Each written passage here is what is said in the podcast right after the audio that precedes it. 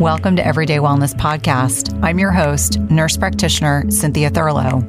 This podcast is designed to educate, empower, and inspire you to achieve your health and wellness goals.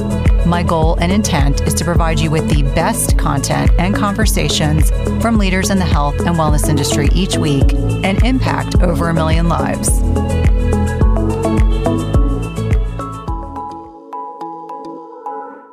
Wonderful everyday wellness community. I wanted to take an opportunity to express gratitude. I absolutely love reading your reviews, and this is a recent iTunes review from Love Bicycling.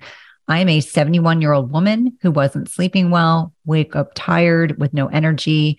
I had pain in an old injury to my knee and needed to lose 10 pounds. Somehow, Cynthia Thurlow came up on my YouTube feed and I watched her video on intermittent fasting and hormonal changes occurring after 40. I was hooked after one episode. I started binge watching her videos and started listening to her podcast every day for the past eight weeks. I've learned so much and now feel in control of my health for the first time in my life. I lost the 10 pounds. I am no longer insulin resistant. I sleep seven hours a night. I am well rested when I wake up and I have an abundance of energy I haven't felt this good since my 30s. These podcasts give me the motivation to go on for another day while I'm continuing to learn on how to stay healthy. I cannot thank Cynthia Thurlow enough for her dedication and putting out so much worthwhile information. This information makes so much sense to me, and I am proof that it works. Thank you so much, Love Bike Bicycling. Please know how much I appreciate and how grateful I am to have the opportunity to connect with so many of you. Today, I recorded a podcast with Dr. Jenn Simmons. Dr. Jenn Simmons is a top breast cancer surgeon who shifted her practice when she developed an illness that led her down a functional medicine path. She now helps patients take back their health and she is the doctor with the answer to breast cancer. Dr. Simmons and I spoke at great length about her background, about breast physiology, the role of hormones, and how estrogen in particular does not cause breast cancer. We spoke at great length about screenings, including some new screening tools that she is using in her practice, the risk factors for breast cancer, how women are diagnosed, lifestyle related factors that can improve or reduce our likelihood of developing breast cancer or can play a role in helping healing us from breast cancer. And I took many of the listeners' questions, including information on alcohol intake and whether or not breast implant illness is a real thing and how she helps patients heal from this as well. I hope you will enjoy this conversation as much as I did recording it. Welcome, Dr. Jenn. It's so good to connect with you on the podcast today. I know this is going to be an invaluable conversation for listeners. Well, I am delighted to be here and, you know, talk about my favorite topic, which is all things breast. Yes, absolutely. So I know quite a bit about your background story, but you're real like pain to purpose story originated with a loved one who got very sick. And I would yeah. love for you to share that story with listeners. Yeah. So, like most healthcare providers, I come to my mission because of my life experience, right? So my I come from a breast cancer family. The vast majority of the female members of my family have breast cancer and those that don't have colon cancer. And so as a child, I really don't remember a time when I didn't know what breast cancer was, which is, you know, pretty abnormal to really know as a child about this devastating illness. But it just so happened that my first cousin was a woman named Linda Creed. And Linda was a singer songwriter in the 1970s and 1980s. She wrote all the music for the spinners and the stylistics. Her most famous song was The Greatest Love of All. So she wrote that in 1977 as the title track to the movie The Greatest, starring Muhammad Ali. And but it really received its acclaim when Whitney Houston released that song to the world in March of 1986. And at that time, it would spend 14 weeks at the top of the charts. Only Linda would never know that because she died of metastatic breast cancer just one month after Whitney released that song. I was 16 years old when my hero died. And that day, I made it my life's mission to do whatever I could do to not be powerless, to save other women, other families from having to know that degree of devastation. Because, you know, when Linda died, because of her impact on this world when she was alive, her, the fact that she died of metastatic breast cancer at 37 had a tidal wave in its wake. And so I did the only thing I knew how to do. I became a doctor, I became a surgeon, I became the first fellowship trained breast surgeon in Philadelphia. I'm doing really innovative things. I'm doing oncoplastics, which is a combination of cancer surgery and reconstructive surgery. And I'm really the only person doing this. And I'm at the top of my game. I'm running the cancer program for my hospital, and I'm a wife, and I'm a mother, and a stepmother, and an athlete, and a philanthropist. And I have all these balls in the air and think I'm an expert juggler until the day for me where everything comes crashing down. So I go from being like super high functioning, thinking that I can literally burn my candle at both ends and in between to I can't do anything. I can't walk across the room without being short of breath. So I'm sitting there in the office of my friend and colleague and physician, and he tells me that I need to have surgery and radiation and chemotherapy and be on lifelong hormone uh, replacement. And I'm sitting there listening to these words that I say all day, every day without hesitation or reservation.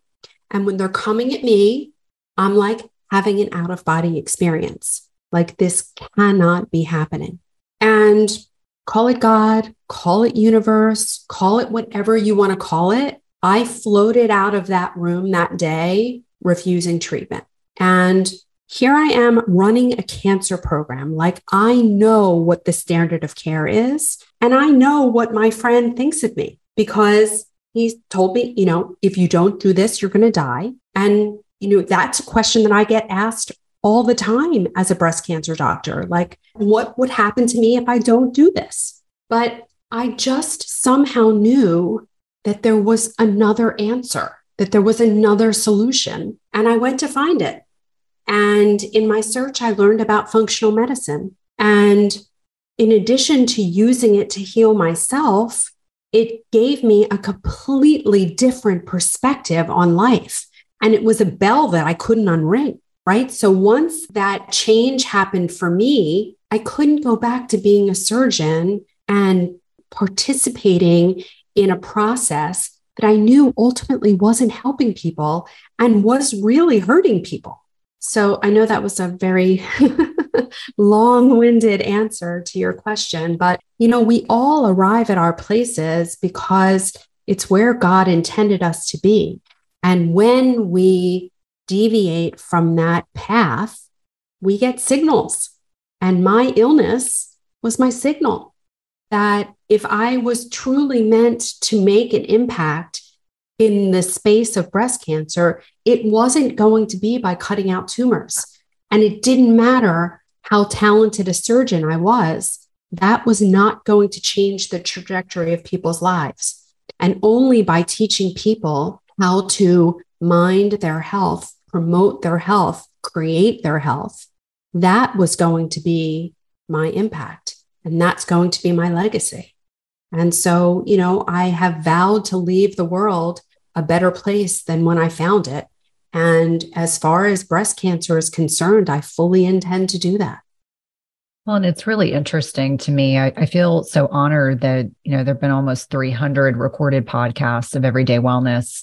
And I hear similar trajectories for different healthcare professionals that, you know, they were traditional allopathic trained, they were very talented in their field, and there was this interruption in their day to day schedule mindset and the concept of once you see, you cannot unsee.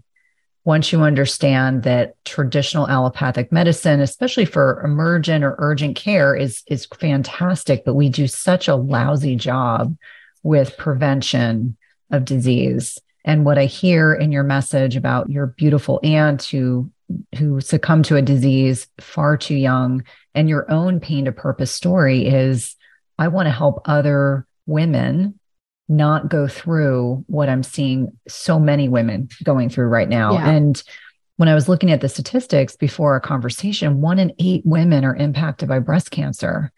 And that's well, I would say it's even more than that, right? Because even if you don't have breast cancer, it's nearly impossible to not know someone, be connected to someone that is going through that. So it truly affects us all. Yeah, absolutely. And it's interesting, you know, for me, this is the first time I've I've brought on a breast cancer expert for the podcast and you know my traditional kind of nerdy thought process I was like I want to think about breast physiology you know what is happening into our breasts what are the types of tissues that we find there what's going on with hormones that has this interplay obviously you know we go through puberty if we are fortunate enough to be able to breastfeed our children all these changes that our breasts go through throughout our lifetime that impact the potentiality of living long enough to experience this. So let's start the conversation there because I do think this is particularly of interest. And as a surgeon, you you got to see it all, you know, from the inside out. Mm-hmm. Yeah. So essentially, when we think about the breast and the makeup of the breast, the breast is made up of glandular tissue. That is the milk producing tissue. That's the tissue that both grows and develops in order to feed a child, and fat, which is, you know, kind of makes up the in between tissue. And for many women, the majority of the breast tissue, and, and usually the difference in the size of the breast is how much adipose tissue or fat tissue that you're going to put into your breast. Because the glandular tissue, by and large, is fairly consistent. Um, and then there's connective tissue holding it all together there are blood vessels coursing through, there are some nerves coursing through, but by and large, the breast is made up of glandular tissue, connective tissue, and fat. It is very, very rare to get a tumor of the fatty tissue in the breast. It does happen. There are benign, what we call lipomas. There are instances where we do get tumors of the connective tissue of the breast. They're fairly common. They're called fibroadenomas, and it's mostly reproduction of the fibrous tissue or the connective tissue in the breast. Sometimes it contains a little bit of glandular tissue, but mostly that's fibrous tissue. They're very, very common and almost always benign. There is a variant of them that is very uncommon. Thankfully, in my 20 years as a surgeon, I only saw two malignant ones because when they're malignant, they can be very aggressive. And then there's the glandular tissue. And the glandular tissue, you can have benign changes, you can have cancerous changes. Yes, they are sensitive and uh, modulated by our circulating hormones. But I want to be very clear about one thing estrogen does not cause breast cancer. And we need to unlearn that. That is such a simplistic concept that is born out of the fact that a certain percentage of breast cancers have upregulated their estrogen sensitivity. So they put more estrogen on their surface. And so, because of that, we say that estrogen causes breast cancer. It's actually the other way around. What's happening is that breast cancer is a normal response to an abnormal environment. So when that environment shifts, the breast cells sense that abnormality, that imbalance, and they go into survival mode. So if you need estrogen to grow, and there's a paucity of estrogen around, what are you going to do? You're going to upregulate your estrogen receptor. This is just survival talking. So, the answer to that is not to block out all the estrogen. The answer is to get back to homeostasis, find the rebalance. And our cancer system is so focused on the wrong thing because all of our focus, like the entire allopathic system, like the entire conventional medical system, the focus is on the symptom and not on what's causing the symptom. And so we spend all this time focused on the tumor, the tumor, the tumor, and no one's thinking about why is the tumor there in the first place. And the problem with that is, you know, when you cut and burn and drug that tumor, you're also cutting and burning and drugging the person that's housing that tumor. That tumor is every bit a part of you as anything else. And you have not done anything to restore homeostasis. So, what is then stopping the cancer from coming back? Or what actually happens to most people, because the vast majority of women that get breast cancer don't die of breast cancer. The vast majority of women that get breast cancer die of heart disease. Because not only is that the number one threat to a woman's life, but everything that we do to treat breast cancer only accelerates heart disease. And so, having come from that world, it's so hard for me to think of this. And I spent 20 years there, but we're hurting people. And it's time for a new perspective. We have to look at this differently. We have to learn how to drive health, learn how to restore balance, learn how to restore homeostasis so that people don't have to suffer any more than they're already suffering and don't have to live just to encounter the next disease state. But God would never give us a hormone that caused the disease.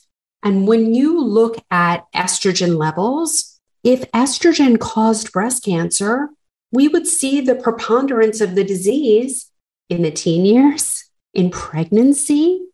But where do we see estrogen? And where do we see breast cancer? We see it mostly in the postmenopausal state when estrogen is scarce. And it's the quest for estrogen that's driving many disease states. And we know that because we see what happens to the postmenopausal woman. In the first 10 years after menopause, the bone loss is heavily accelerated. The cardiovascular disease is accelerated. And this is where, you know, the first signs of dementia are starting. I don't know about you, but until I went on hormone replacement, I a hundred times a day would walk into the other room and say, why did I come in here? You know, and it happens that quickly once our ovaries are shut down. So, if we didn't learn anything from today, we need to know estrogen does not cause breast cancer. Do you find yourself struggling to get a good night's sleep?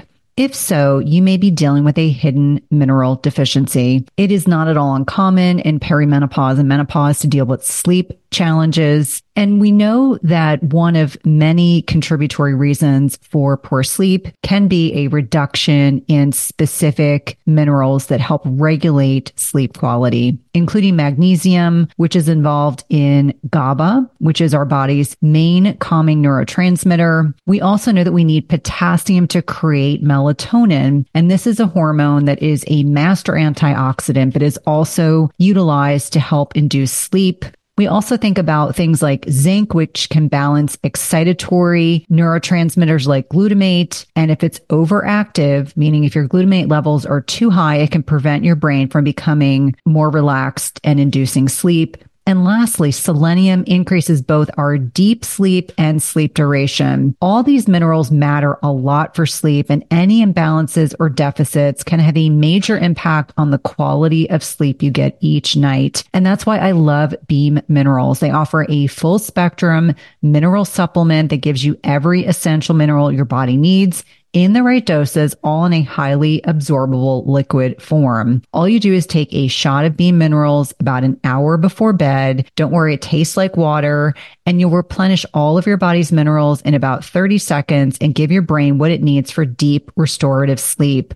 I've been using this product over the last several months. I've really been impressed with the improvement in my sleep metrics, which I like to share on social media with my followers. And if you want a simple way to improve your sleep, head over to www.beamminerals.com and use code Cynthia for 20% off your first order. That's www.beamminerals.com and use code Cynthia for 20% off your first order. At some point, we've all been sold a big fat lie. It's called the protein misconception. So starting in the 1980s, we all believed that more protein equated to more muscle growth. And I'm here to tell you it's a big misconception. This has a great deal to do that our body can only absorb protein that's broken down into smaller building blocks called amino acids. It doesn't matter if you're consuming 30 grams of protein or 300 grams of protein. If you don't have a sufficient supply of enzymes to digest the protein, your muscles will ultimately be unable to use these as vital building blocks. That's why it's crucial you take a high quality digestive enzyme. The one I trust and use myself is called Masszymes by Bioptimizers. Masszymes is a full spectrum enzyme formula with more protease than any other commercially available product product with five different forms of protease. Plus, it contains all the other key enzymes you need for optimal digestion. If you're experiencing bloating, gas, or digestive distress, a contributing factor can be that your body is no longer producing as much digestive enzymes. And you can try Masszymes today risk-free. They have a 365 day full money back guarantee and is the gold standard in the industry. Go to bioptimizers.com com slash Cynthia. That's B-I-O-P-T-I-M-I-Z-E-R-S dot com slash Cynthia and use promo code Cynthia 10 for 10% off of any order. Again, that's promo code Cynthia 10 for 10% off any order. But I think that's such an important distinction to make. I would imagine that we were finishing up our training around the same time and 2002 when the Women's Health Initiative came out. And I was safely in cardiology. And I say safely because, you know, in cardiology, we don't want to deal with sex hormone issues. But I recall. Although that's what the study was powered for. Yeah. Exactly. The study was never powered for breast cancer. It was only powered to determine if hormone replacement was protective against cardiovascular disease. And then they took women who were 10 years out of menopause to test for it. So were not entirely healthy. And I remember patients and my mother's generation talking about how their hormone replacement therapy was stopped abruptly. And I interviewed Dr. Avrum Bluming last year, who's an oncologist. He and Dr. Carol Tavris wrote what I consider to be, you know, this groundbreaking book coming out talking about why estrogen matters. And there's an entire generation of clinicians that are paranoid to prescribe Exactly. Right behind you. I've got one on my shelf. and women who are fearful to take HRT. And so I use my platform so that women can make a good decision. Obviously, there are women who choose not to take HRT, but if you're choosing not to take HRT, understand the ramifications because you can be a very healthy individual. I am about three years into menopause. I kind of abruptly headed into menopause early because I spent 13 days in the hospital, lost 15 pounds, and that just shoved me in there a whole lot faster than I'd anticipated. And I went through a period of time where I started HRT, then we stopped it because I was having some side effects. And my new functional medicine doctor started drawing some labs, some inflammatory labs. And he looked at me and he said, You're per- at a perfect weight. You're physically active. Your diet is pristine. You sleep well. You manage your stress. But when I look on the paper, what this tells me is you are putting yourself at risk for developing cardiovascular disease. It's not a question of if, but when. My ApoB was sky high. My, you know, NMR results were showing I had, you know, light, dense, you know, particle size for my LDL. And we mm-hmm. had this mm-hmm. whole conversation. And he said, listen, I don't necessarily like to push anyone to do anything, but I think it's time to revisit this conversation. And, and to your point, the things I started noticing low motivation from low testosterone, you know, forgetting things. I was saying to my husband, if I don't put it on a list, sometimes I don't remember. My team knows this. Sometimes I'm in the middle of a conversation. I'm like, hold on a second. I have to remember yeah. what I was talking about. So I think it's important for people to understand that it's not the HRT that is driving, causing all of these sequelae of menopause menopause is a disease state. I had Dr. Um, Amy Killen on, and she talked about that. She said, I'm going to put myself out on a limb and I'm going to say, I think menopause is a disease state. And we need to treat it as such. And so I think that that's a super important distinction to make.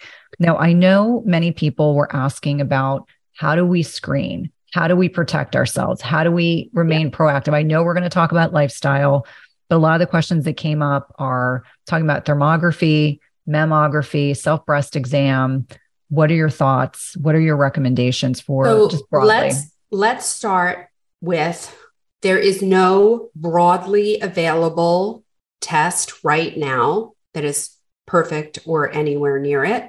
I am going to start to talk about a test which is available, FDA approved, and we're working on marketing it and getting it out there and getting it available. But, you know, the first thing is lifestyle. Like 100% across the board, you have to do the things that promote health. So you have to be eating a clean diet, you know, whatever that macro part is that works for you, whatever your protein source is, you just have to be eating a clean diet. You have to be as close as your ideal weight as possible. As you cross over 40, you need to make that shift, that exercise shift between the cardiovascular and the weight training. It just has to go in the way of weight training. We need to preserve lean muscle mass. We need to preserve our muscle mass. And you need to prioritize sleep. You need to figure out how to manage the stress. The stress isn't going anywhere, but it's the impact that the stress has on you that matters. So everyone has to figure out what works for you. And if you hate meditating, I don't know what to tell you. Like, figure out something else that works for you. Get a breathing practice going you know, become a yogi. I like whatever is going to work for you, whatever can get your body into that safe space, you need to find it because there's no work around here. Like we just are not built for running away from a saber-toothed tiger all day, every day, day after day, week after week, month after month. But that's how we're living. That's how we're living with cell phones and deadlines and bosses and toxic relationships and toxic atmospheres. Like we are all on cortisol overload. I think you call it like living like a woman. And we just can't. We're not built for it. And so there's that. And there's detoxifying our environment. And so then, you know, when you talk about screening, first of all, I believe in self examination. I really do. I think that you should, no one is going to know your body better than you know yourself. I think it's all of our responsibility to be in touch and in tune enough with our body that we should know what it looks like and know what it feels like so that we notice a difference. You know, one of the first tells of when I was getting sick is that I actually noticed a change in my muscle mass. And I was like, whoa, whoa, whoa, what is going on here? Like, I haven't changed the way I eat, I haven't changed the way I moved. And that was my tell that, like, what I was doing while it worked for me 10 years ago, it's not working anymore. And so, knowing yourself, knowing what your breasts feel like, knowing what your breasts look like, because you know sometimes that is the first tell for someone is that they have some dimpling or a change in the shape or a change in the appearance so just on a monthly basis, I don't think anyone needs to be examining their breasts every day, but I think that self breast examination and knowing what you are and what you look like is important. And then I don't believe in mammogram for screening. I think that there is the evidence and the data is there. Mammogram does not save lives. I'm sorry if you think it saved your life. I'm almost certain it didn't. And for every life saved, you know, for every one in 10,000 women whose lives were saved by mammogram, we're causing seven breast cancers. So we're causing exponentially more breast cancers than lives we're saving. No matter how many mammograms we do and how many people we treat for breast cancer, the exact same number of women die every single year of breast cancer. The exact same number. We are not making an impact by screening more women, by finding of these infantile breast cancers, because those infantile breast cancers weren't going to become anything. And so by upping the screening program, we're just diagnosing more women that don't need to be treated. We're treating more women, and our treatments are not harmless. Our treatments are harmful. So, you know, we're taking women with non invasive disease, DCIS, ductal carcinoma in situ. We're giving them bilateral mastectomies. Now they're living the rest of their lives with no breasts, or reconstructed breasts, and there will never come a day for the rest of their lives that they won't remember that they had breast cancer. And it's not even breast cancer. And then, you know, these early breast cancers that we're, we're treating these women with five years or 10 years of aromatase inhibitors and hormone blockade. And all the while, we're accelerating heart disease, we're accelerating bone loss, we're increasing their risk of dementia and Alzheimer's. I don't think we're helping these people. So, you know, the people that we need to identify are the people that are going to have aggressive disease and really need to be treated. And that's not happening with mammogram. Yeah, it's, it's just not happening with mammogram. Yeah, it's interesting. I just want to interject that when I was preparing for this, there were significant differences between the United States and even the EU. And in Switzerland, as an example, they've abolished mammograms altogether. Yeah listen, Europe tops us across the board in the way they eat, in the way they live, in the way they treat. Like, you know, the United States, unfortunately, every single program that we have is about financial gain for someone and something. And there are no, none of our, I mean, we don't have a healthcare system. We have a sick care system that we have created by design right? Our food industry is designed to create illness so that our pharmaceutical industry can take over from there. And it's a really sick system. We do really well in certain areas, right? Like if you break your hip or you rupture your appendix or something like that, like we're very good at acute care medicine, but we're using this acute care model for chronic disease and it doesn't work. And the truth is that 80% of diseases, chronic diseases, and that includes breast cancer, these are lifestyle diseases. These are caused by food and lifestyle. And we have the ability to correct that. We don't. You had alluded to a new technology that yeah. is, if you're able to, I'd love yeah, to hear more no, about that. I, I can share. And, you know, this is where politics really gets in the way. But MRI has been for the last 20 years kind of the definitive study for breast, right? So if you have an abnormal mammogram, or if you have very dense breasts, or you have a history of implants, or you have a history of breast cancer, then mammogram is not such a reliable technique and they've gone to MRI. But MRI is cumbersome, expensive, not very affordable. And I don't know if you've ever had a breast MRI, but they take a long time. You have to get gadolinium. Gadolinium is a heavy metal. And as we know, heavy metals are stored in our body. So, you know, the fact that the American College of Radiology tells us that gadolinium is safe, it's going somewhere right? It's being stored somewhere. And if it's being stored somewhere, it's being stored at the expense of whatever else is supposed to be there. So, you know, for instance, if it's being stored in our bones, well, that's giving our bones less flexibility and strength because it's interfering with the architecture of the bone. So, and I test people for gadolinium, and people are spilling gadolinium in their urine for years, years after they've had an MRI. Just so, one MRI. Just one MRI. Wow. So I really, really worry about the safety of MRI. But the biggest thing about MRI is it's really not affordable. And certainly in the rest of the world, it's not affordable or accessible.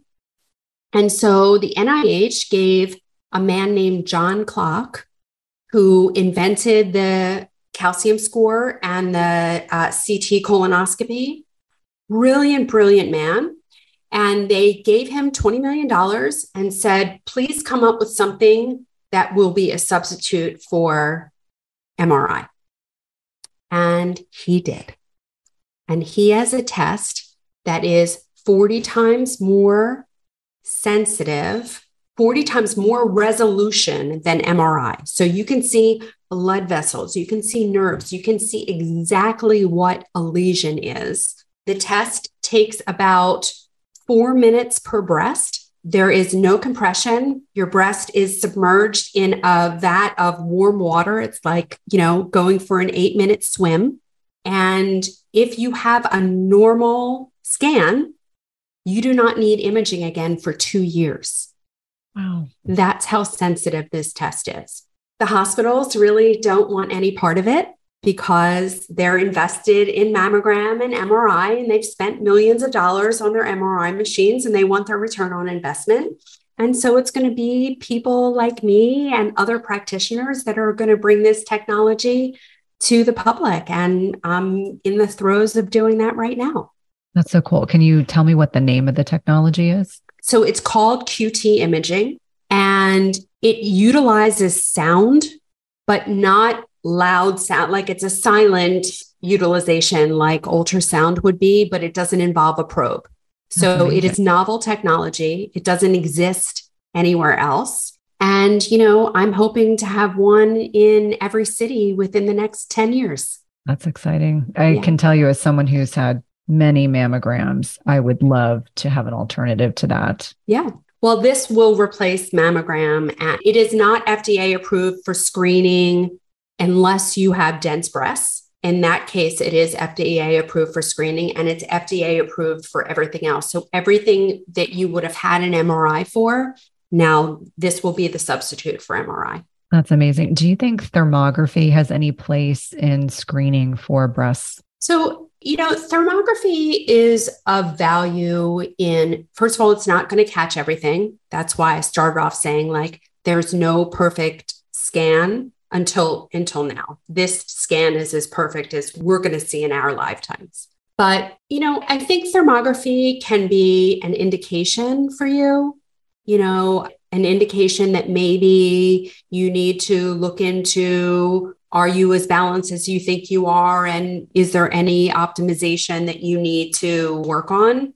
I don't think it's valuable much beyond that. But, you know, it's certainly better than nothing. And I and way better, in my opinion, than radiating yourself every year, which for most women, it turns out to be more than once a year with mammography because the callback rate is high.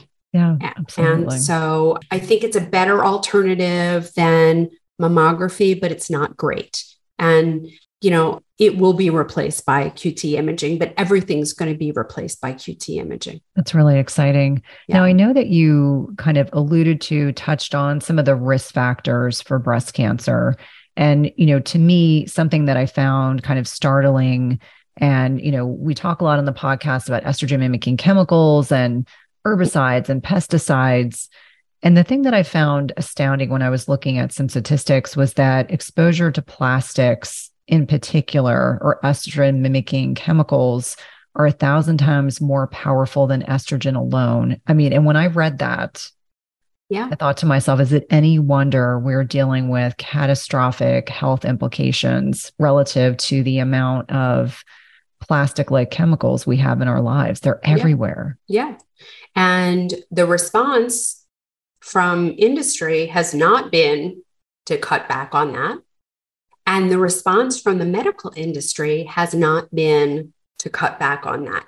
The response from the medical industry is let's develop another drug, right? It's like the definition of insanity doing the same thing over and over again and expecting a different outcome. So, you know, the issue with all of these xenoestrogens, these environmental estrogens, is that they do resemble estrogen. And like I know you talk about insulin a lot and the kind of lock and key activation. So these chemicals do look like estrogen, but they're like a little different, right? And so they go and sit on the estrogen receptor, but when estrogen sits on the estrogen receptor, it does its signaling and it lets go, it dissociates, and that's it. But these chemicals get locked onto the estrogen receptor. And besides that, they are overloading our detoxification systems. So, you know, our detoxification systems were built to detox our endogenous estrogen, but they were not meant for the chemical load that we're giving it because you know the plasticizers are everywhere. And you know with things that you don't even think about like your the shampoo that you're using on your head is probably in a plastic bottle or the cream that you're using on your face or the toothpaste that you're using to brush your teeth with. Not to mention that they all also have triclosan in them. So they have an antibiotic that also acts like an estrogen that, that is preventing you know growth of anything inside of that bottle and that tube. And you know, all the aerosols and the non-stick. And, you know, if you think that you're drinking out of a can, well, guess what? That can is completely lined in a plasticizer. And all the prepared food that you're buying, like everything that's in a package is lined with a plasticizer. And as food goes between states, so hot to cold, cold to hot, that kind of thing, it's incorporating the plastic in it. So even if you think like, oh, well, I'm just freezing in this plastic bag, guess what? The same thing is happening because it, every time it changes state, it's incorporating these plastics. And so, you know, they're, they're just everywhere. You can't avoid all of them, but you can avoid a lot of them. You know, you can like just say no.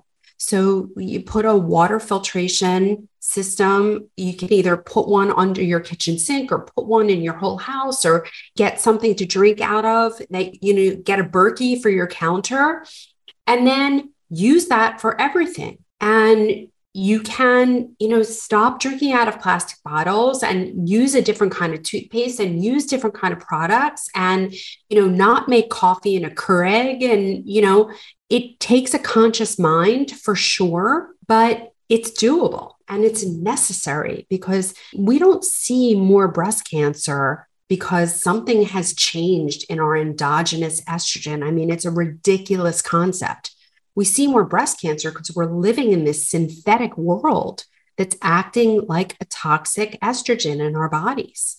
And I think that's an important understanding. I don't want anyone to walk away and feel like they have to change everything all at once, but you know, small changes really do ultimately add up over time. Even they something really as simple, do. Yeah, even something as simple as you're no longer going to buy plastic water bottles. You're going to yeah. purchase a glass, you know, uh, that's got in a silicone sheath or buy something that's stainless steel. Something yeah, the water part alone is huge. Yeah. And I, I think huge. what a lot of people don't realize, and I, I think about this in greater amounts now that I have teenage boys, you know, for every individual that's on HRT or or taking oral contraceptives, you urinate into the toilet, you flush the toilet, it goes into the water supply. Most municipalities are not filtering out synthetic or even bioidentical hormones. And so we're just exposed to so many sure. so many chemicals on a day-to-day basis. It's overwhelming. Now, for someone who has been diagnosed with breast cancer, I guess this is the next thing to kind of touch on. I know that you mentioned that there's this over treatment. A lot of these breast cancers would not go on to create significant disease. But I know here in the United States, there's, you know, staging, there's prognosis. I mean, there's all these different, you know, size of the tumor with or without METs, biomarkers. I mean, obviously something you know better than I do.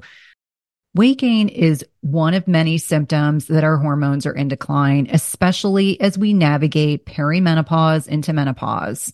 Dr. Anna, who is a great friend of mine, is an OBGYN who's treated thousands of women just like you and I who experience increasing dryness and even pain in the bedroom as they get older. Julva is the solution Dr. Anna formulated for her own clients, and it has since been loved by over 100,000 women. It's a feminine cream with DHEA that helps the body regenerate moisture from the inside out. 92.8% of Julva users experienced a significant improvement in the first four to eight weeks. Get 10% off your first purchase of Julva by using the link dranna.com slash Cynthia. That's dranna.com, Cynthia, and get 10% off your first purchase. Today's podcast is sponsored by NutriSense. It combines cutting edge technology and human expertise so you can see how your body responds to different types of nutrition, stress, exercise, sleep, and where you are in your menstrual cycle in real time. And by pairing a continuous glucose monitor with their app and expert nutritional guidance, NutriSense can help you reach your health goals. And the best part is it's not just a program where they send you the CGM and you have to figure it out on your own. Each subscription plan includes one month of free expert nutritionist support. Your nutritionist will work with you one on one, interpreting your data and providing customized advice to help you reach your health goals. The last time I had my CGM on, my registered dietitian and I troubleshooted over some specific concerns that I had. And whether you're aiming to lose weight, stabilize your energy, or just feel better overall, NutriSense offers the guidance and support you need. And lasting sustainable change takes time and can be achieved through a longer term subscription. That's why I encourage my patients and clients to consider three, six, or 12 month subscriptions where it's actually less expensive and allows you to not only achieve your goals, but also to ensure that you stick to your healthy lifestyle for the long term. As I've mentioned before, I have found the CGMs I have used through NutriSense to be incredibly insightful, specifically to carbohydrate tolerance. I would not have known that plantains spiked my blood sugar without this information. It's also been hugely helpful for tailoring to workouts and sleep quality. And so for me, even though I am metabolically healthy, I find the insights to be particularly helpful to tailor my lifestyle changes to my blood sugar. Visit nutrisense.io slash EWP and use the code E WP for $30 off plus one month of free nutritionist support. Be sure to let them know you're a listener of the Everyday Wellness podcast when they ask you how you heard about them. This is one of my favorite ways to take care of my health and one of my top recommendations for all of my patients and clients.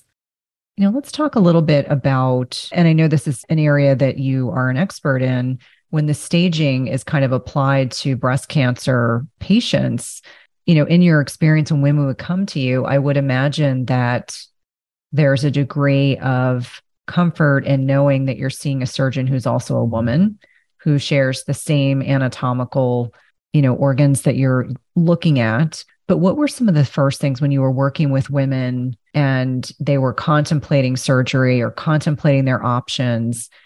I would imagine you were probably having these conversations about lifestyle in conjunction with these more, I don't want to use the term aggressive. I'm not using it pejoratively. I'm just saying more aggressive. What were some of the things that you were considering with them in, in terms of like the staging and, and what needed to happen next before whether or not they were having chemo or radiation or surgical intervention, et cetera? Yeah. So unfortunately, our staging system has not caught up to where it should be because something like size, that is just a function of when you found it. And there are really big tumors that have no propensity for metastasis and little tumors that are very likely to metastasize. And so we should be running genetics on every single tumor from the onset and knowing that this tumor doesn't need treatment, right? And this tumor is going to need everything that you can throw at it and more. But we're not doing that. We're still treating based on some really arbitrary and archaic criteria. So, you know, when I first started practice, we were offering every single woman who had a tumor of one centimeter and above chemotherapy. It was wholly, wholly, wholly unnecessary. And the vast majority of the women that got chemotherapy got zero benefit and all side effect. And then around, I want to say like 20, 2013 or so, the TAILORx study came out, and we were then doing oncotypes on people's tumors. And this is like a 37 gene array on a hormone positive tumor to determine who does and who doesn't benefit from chemotherapy. So at least that saved a lot of women from chemotherapy. But still, we're still not doing enough to really say who does and who does not need treatment because even those women that have an oncotype done, if they have a low oncotype score, they're still put on anti-hormonal therapy. And what they should be getting is counseling. Well, first of all, they should have a genetic study to look at their SNPs to see how they metabolize their own estrogen. And then they should be given environmental counseling on how to create an environment that's optimal for health promotion. But none of this is happening inside the scope of traditional medicine, none of it. And so, you know, I am still considered fringe, despite the fact that I ran a cancer program for 20 years, I'm still considered fringe, dangerous, you know, and that's okay because I know that I'm, I'm on the right side of history. So, you know, I'm okay with people saying those things about me as long as I am serving the public and that I know I'm doing. And, you know, if you think I'm dangerous because I'm telling people to clean up their diet, to prioritize sleep, to move in a way that's meaningful for them, to clean up their environment, to manage their stress, okay, call me dangerous. I'm a six lane shooter, you know, like what can I tell you? This is this is what needs to happen. Are there people who are going to need the aggressive therapy? Yeah, for sure.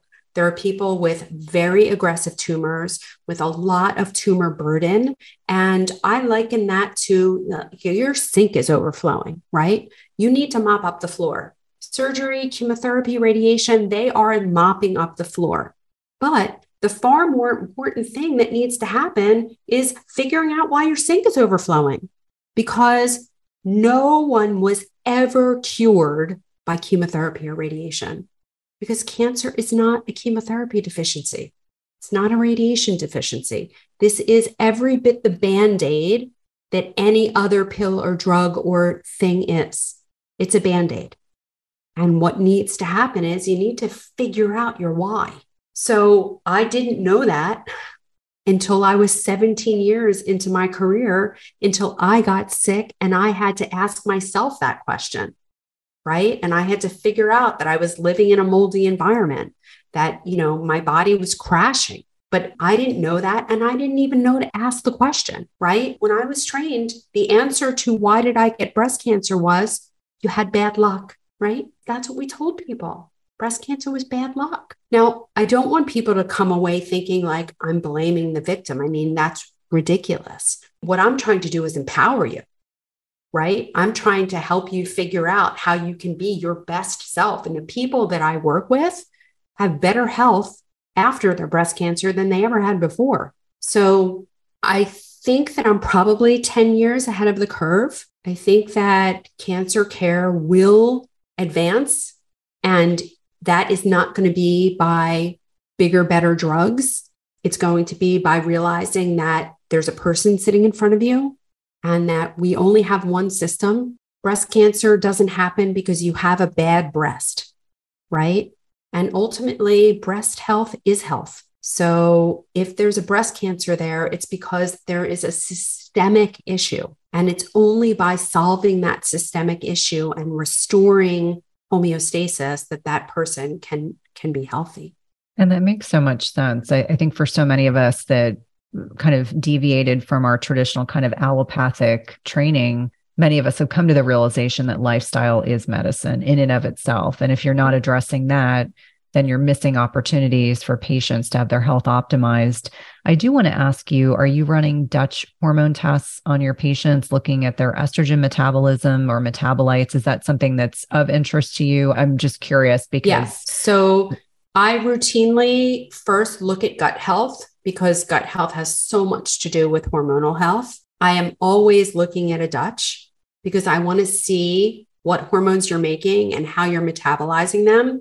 I'm also routinely running a toxin panel. I want to know what's there. I want to know what your burdens are. I want to know what you're dealing with. And I also run a DNA panel because I want to know what your inherent ability to clear toxins, to clear hormones. Like, I want to know what you can do. So we know how we can help you, right? It's about understanding your nature so you can nurture it. And I would imagine that's pretty powerful. I mean, I use the Dutch in, in my practice, and I've had maybe a handful of women that have upregulation of their 4OH metabolite pathway and talking to them about what that could potentially represent.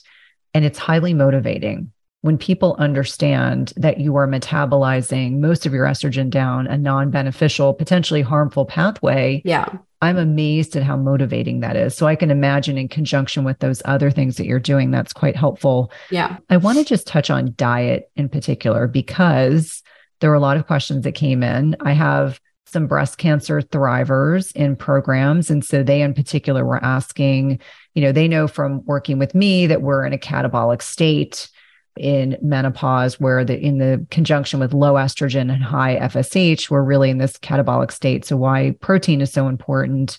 My question is, are you encouraging your patients to be mindful of things that are also inflammatory, like dairy and gluten and grains in particular? Because I heard you talking about grains, and I thought that this in particular was very relevant. Yeah. So I don't believe that grains benefit anyone, but the people that I work with that have breast cancer, I'm kind of strict across the board no grains. I'm not even, you know, the gluten free grains. Grains are the seeds of grass, and we are not grass eaters. We are not ruminators. And ruminators have a very, very different GI tract than we do. And so they are actually able to extract the nutrient from the grains because they process it for a lot longer than we do. So when we eat grains, first of all, because we weren't built to eat grains and we are modern beings living on a very old gene code. So we only understand certain things as foods. And the truth is that we've only been eating grains for the last few thousand years. And before that, grains were not a part of any of our diets. So it's seen as foreign to everyone. Some people get a little reaction, some people get a lot of reaction. But my goal is to have you have no foreign reaction to food. So, my rule that I am pretty hard and fast about in my practice is no grains, no dairy. And then, you know, what the rest of the diet looks like depends on where you are in terms of your cancer journey. Obviously, I don't want people eating processed food. And if you are actively cancering, we are very careful about your protein. I am with you that our protein needs increase as we age. And so the amount of protein that you need to be healthy when you're in your 20s and 30s starts to look very different in your 40s and 50s. We get much and much less able to extract our protein from food. And so we need more of it. We also have to have adequate acid. As acid decreases, our protein needs increase. But if you're actively cancering, we want to be in that Goldilocks spot. We want to be in that just right spot, not too little because we know that that's dangerous, but not too much because we know that that's dangerous too. And then beyond that, you know, I, I want people once they've recovered from their cancer and they're in kind of a steady state, I want them to continue to be mindful of the protein and then match their activity. So, more weight bearing exercise and flexibility and balance than cardiovascular, because we need to maintain that lean muscle mass and we need to maintain homeostasis. Um, oh, but I am a no grain person across the board and no dairy because there's so much crossover between grains and dairy, especially because the you know the proteins in dairy come from the animals eating grass. So I don't think that they're good for anyone. Sorry for the people that love their grains and dairy, but I just don't think it's good for you. no, and it's interesting that especially for women as and it doesn't necessarily have to be women who are dealing with a breast cancer diagnosis, I just find perimenopausal, menopausal women are much more sensitive to inflammatory foods. And so sometimes the exclusion of these can really be very helpful. You know, the other thing that happens when you take grains out of the diet is you take a significant chemical load out of the diet too, because it's nearly impossible, even if you're buying organic grains, they are grown next door to an inorganic farm and the groundwater and the air there is spread. So it takes a huge chemical burden out of your diet when you eliminate grains. That's a good point. Just a couple more questions from listeners. First and foremost, what are your thoughts on alcohol use for women in perimenopause and menopause? Yeah, so don't shoot the messenger, but the American Cancer Society says that there is no safe amount of alcohol for women across the board. If you are actively cancering, alcohol, we know is a toxin. It is directly toxic to the liver, which is why you feel like garbage the day after you have the day after you drink alcohol. And your body is already working hard enough to detoxify. We don't want to do anything to impact, negatively impact the liver's work. And so I think in certainly if you're actively cancering, there is no role for alcohol at all. If you are you know through that part of your journey and you're in a good state and you know there's a celebration and you want to have a glass of champagne like i don't think that that is going to bring your disease back but we have to remember that alcohol is toxic and men and women are not equal and men have increased liver capacity that women don't so men will tolerate a little more toxin than women will men will tolerate more alcohol than women will. They'll tolerate more caffeine than women will. And it may not be fair, but it is what it is. So women just do not do well with alcohol. And so, in as much as you can, I don't recommend drinking. Last couple questions are specific to women that have gone through reconstructive surgery, you know, have had a breast cancer diagnosis, yeah. have had breast implants, and their questions were Has it been your clinical experience that is breast implant illness a real issue? Well, so it's certainly a real issue. Without question, there is going to be a certain percentage of people that will adversely react to a foreign body placed in them. Now, your body does a really great job of walling it off. And you know anyone who has had a breast implant or anyone like me who has had the privilege of seeing that cavity like your body does create a cavity. And for some people that's enough to kind of isolate it and not allow them to respond any longer for other people it's really not enough and they continue to have an immune response to the fact that there is a foreign body there there's another subset of people that have a subclinical infection.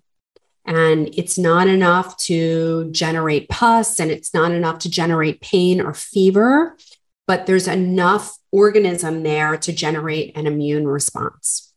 And for all of these people, the only solution is removal of the implant. And I've had so many people that we have tried to cure them of mold illness, to cure them of autoimmune disease, to, you know, restore them to health. And nothing works until we take the implants out. Um, there are certainly going to be people that don't get better even after the implant comes out.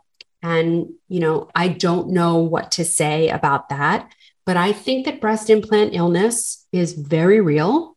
For most people, taking out the implant is curative as long as it's all removed, including the capsule that it was housed in. But I don't think everyone gets it.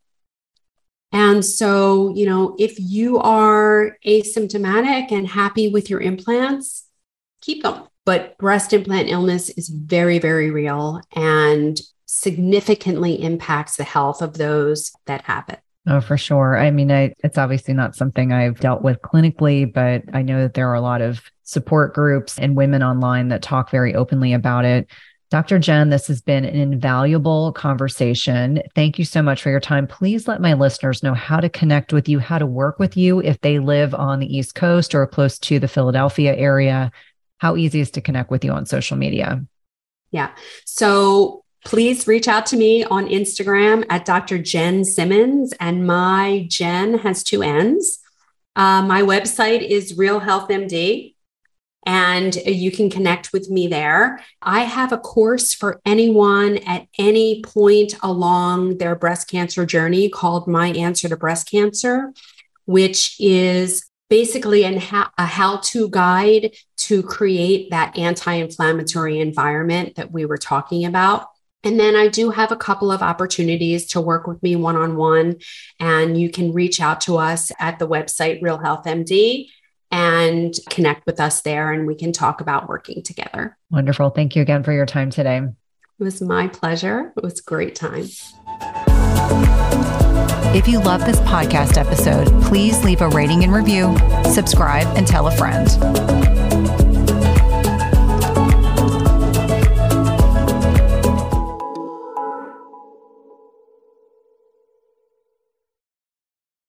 Just as you carefully choose the cut of meat or freshness of produce that you cook at home, you should carefully choose chemical free cookware that provides a healthy and safe cooking experience. The materials in 360 cookware are safe, sustainable, and of the highest quality. Their cookware is 100% free from any toxic chemicals as the company produces quality stainless steel cookware and bakeware without added chemicals, and all are manufactured in the United States. It's also the leading manufacturer that equips kitchens with cookware and bakeware that are free of all of the toxic chemicals and coatings, including PFAS, Teflon, and ceramic. And the best thing is that when used properly, the product's construction provides nonstick properties in a product that can be passed down through generations. Go to www.360cookware.com and use code Cynthia20 for 20% off your first order. Again, that's 360cookware.com and use code Cynthia20 for 20% off your first order. We've been using their products over the last several months and have really been pleased with not only the durability, but ease of cleanliness.